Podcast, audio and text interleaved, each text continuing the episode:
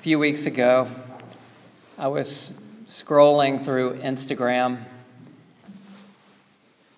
and had a kind of religious experience. Seriously. It was this short video of the sun going down. It happened to be in Alaska. The person narrating it said something like, There it goes. This far north, this far north, we won't see it again for two and a half months. She paused, and I looked at that image of purple sky fringed with yellow and orange at the horizon, the dark, ruffled water beneath it, the small houses along the shore with their light shining through the windows. I felt this ache, like what Joanna just described, of darkness. I felt this ache of two and a half months of only at the most twilight. And then the narrator said something else. She said, and it's lovely. And it's lovely. And I have wondered if I would have the depth and the fortitude to embrace that long darkness and see possibility in it and to say, and it's lovely. Some of us, as Joanna mentioned already, can really struggle at this time of year when there is a lot less light. And if this is you, I hope you know that you're not alone and that we honor that struggle. Hope you know you don't have to suffer alone. You have companions here. Our worship theme for December is mystery, which for me feels like such a rich invitation in this month that holds the shortest day and the holy days of Christmas and Hanukkah holy days which are about light and freedom and life and resistance, coming in dark times and dark places, showing up in the most unexpected ways. I love this purple season of Advent, which comes just at this moment when our consumer driven culture is saying, shop and buy and hurry up. Do you sense it? I sense it in traffic these days. All of a sudden, people are being pushier with their cars, right? So be careful out there. And if you could tune Advent on your radio, the voice of Advent would be saying, Be still. Look for the possibilities right here in the dark and drive more slowly. Note to oneself. And to that Advent message, that woman in Alaska would say, and it's lovely. That quiet, dark loveliness is what we offer here on Wednesdays in our Advent Vespers. Candles in the darkness, a few words, some quiet music and prayer, a simple meal with friends afterwards. What else do you need? Richard Rohr, a contemporary theologian and modern mystic, he invites us into the mystery. He writes, I believe in mystery and multiplicity.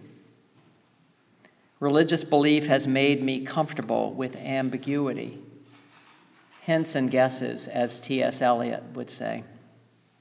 He continues When I was young, I couldn't tolerate such ambiguity. My education had trained me to have a lust for answers and explanations. But now, at age 63, it's all quite different. I no longer believe this is a quid pro quo universe. I've counseled too many prisoners, worked with too many failed marriages, faced my own dilemmas too many times and been loved gratuitously after too many failures. He says, People who've had any genuine spiritual experience always know they don't know. They are utterly humbled before mystery. My belief and comfort is in the depths of mystery, which should be the very task of religion. Here in this church, we don't take those old stories literally, but rather symbolically. So we should be well equipped for this, right?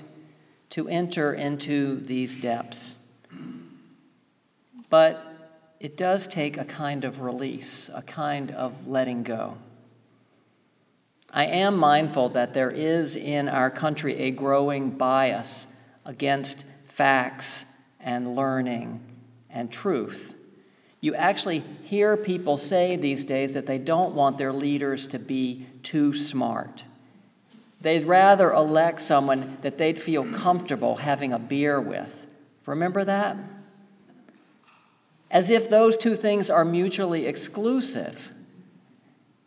I don't know about you, but I would love to have a beer with Martin Luther King Jr or Albert Einstein or Abraham Lincoln. Now that would be a good beer, right? So I invite you to enter Advent as an opportunity and as a time of going beyond the answers. As I do this, please don't hear me as advocating against thinking or against intelligence. These days, we need all the smarts we can get right? If we're going to tackle the problems we're facing. I'm just saying that when we are talking about and trying to apprehend these holy mysteries, answers will only take us so far. They'll only take us so far. Religion is more like poetry than science. It invites you to dial down just a little bit the rational side of your brain, to trust that there are other ways of knowing too. Be still and know, the psalmist said. This kind of knowing is not about facts or answers, it's deeper than that. Truly, we live with mysteries too marvelous to be understood, the poet wrote. How grass can be nourishing in the mouths of lambs, how rivers and stones are forever in allegiance with gravity, while we ourselves dream of rising. How two hands touch and the bonds will never be broken. How people come from delight or the scars of damage to the comfort of a poem. Let me keep my distance always from those who think they have the answers. Let me keep company always with those who say, Look, and laugh in astonishment and bow their heads. Can we let this be a month of wonder and exploration and joy? A time to look and laugh and bow our heads. How might you in this season enter more deeply into these mysteries and this joy? Some years ago, I heard a person talking on the radio about how they joined a community chorus to sing Handel's magnificent work, Messiah which gets sung a lot this time of year. But she said she ran into a problem because as they were starting their rehearsals, she found herself thinking, Do I believe these words? Are they true? And she says she wondered about quitting. She even wondered, Is this hypocritical of me to be doing this? But something in her heart and soul and mind said, Stay. And so she did. She kept on singing.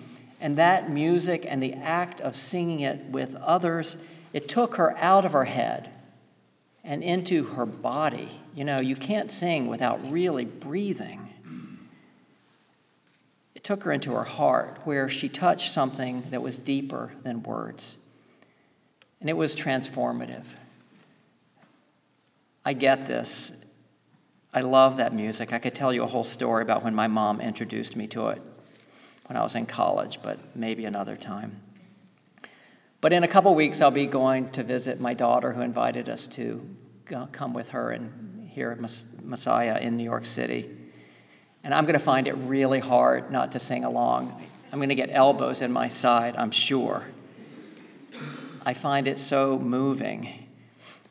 And in this month, when we're thinking about mystery, a particular piece of Messiah comes to mind. And it's when the bass solo sings out Behold, I tell you a mystery. We shall not all sleep, but we shall all be changed in a moment, in the twinkling of an eye, at the last trumpet. Now, you could switch on your brain and ask, who is saying this? It's Paul from the first letter to the Corinthians.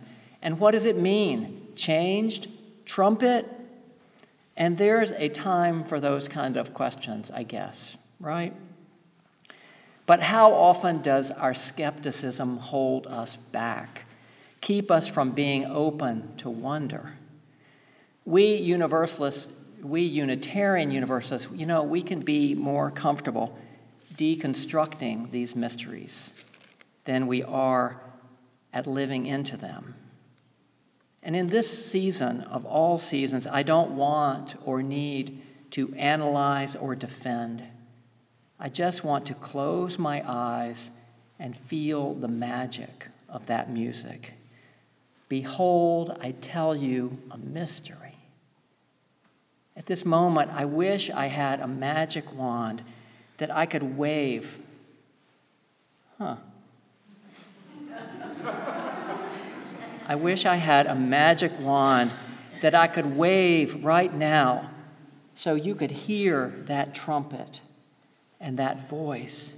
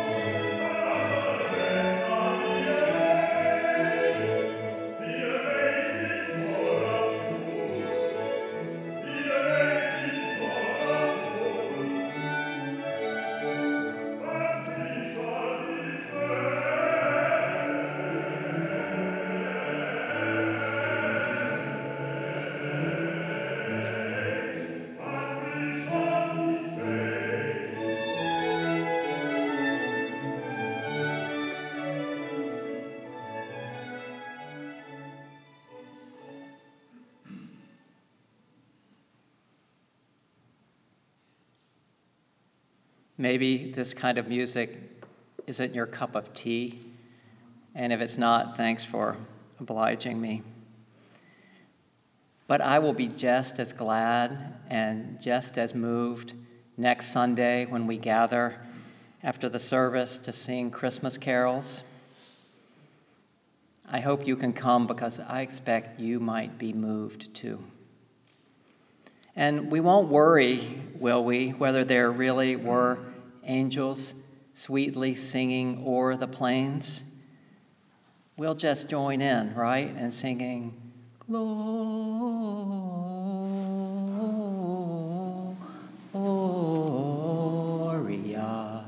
in excelsis Deo.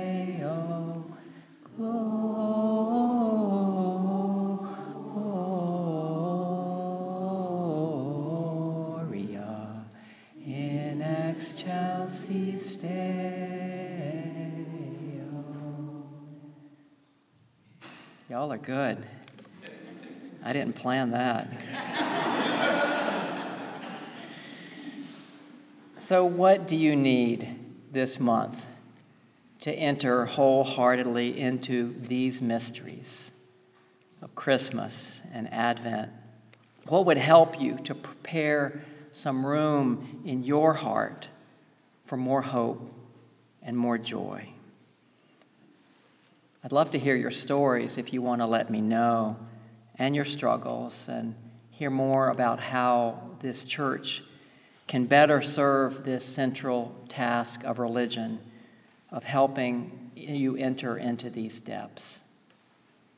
When Advent comes, I think of Jan Richardson, a poet and visual artist. She has a website called The Painted Prayer Book. Her husband Gary died a few months, a few years ago in this season, and so it's made it even more poignant for Jan, mixing light and shadow and love and lost. And so I want to end with this blessing that she offers for Advent. Blessed are you who bear the light in unbearable times, who testify to its endurance amid the unendurable, who bear witness to its persistence when everything seems in shadow and grief. Blessed are you in whom the light lives, in whom the brightness blazes, your heart a chapel, an altar where in the deepest night can be seen the fire that shines forth in you in unaccountable faith, in stubborn hope, in love that illumines every broken thing it finds. My spiritual companions, this is why we are here for that mysterious and liberating and transforming work of being made ourselves into chapels, our hearts stretched and strengthened so that we can hold more disappointment and more joy, more hope and more faith, more than we ever thought possible.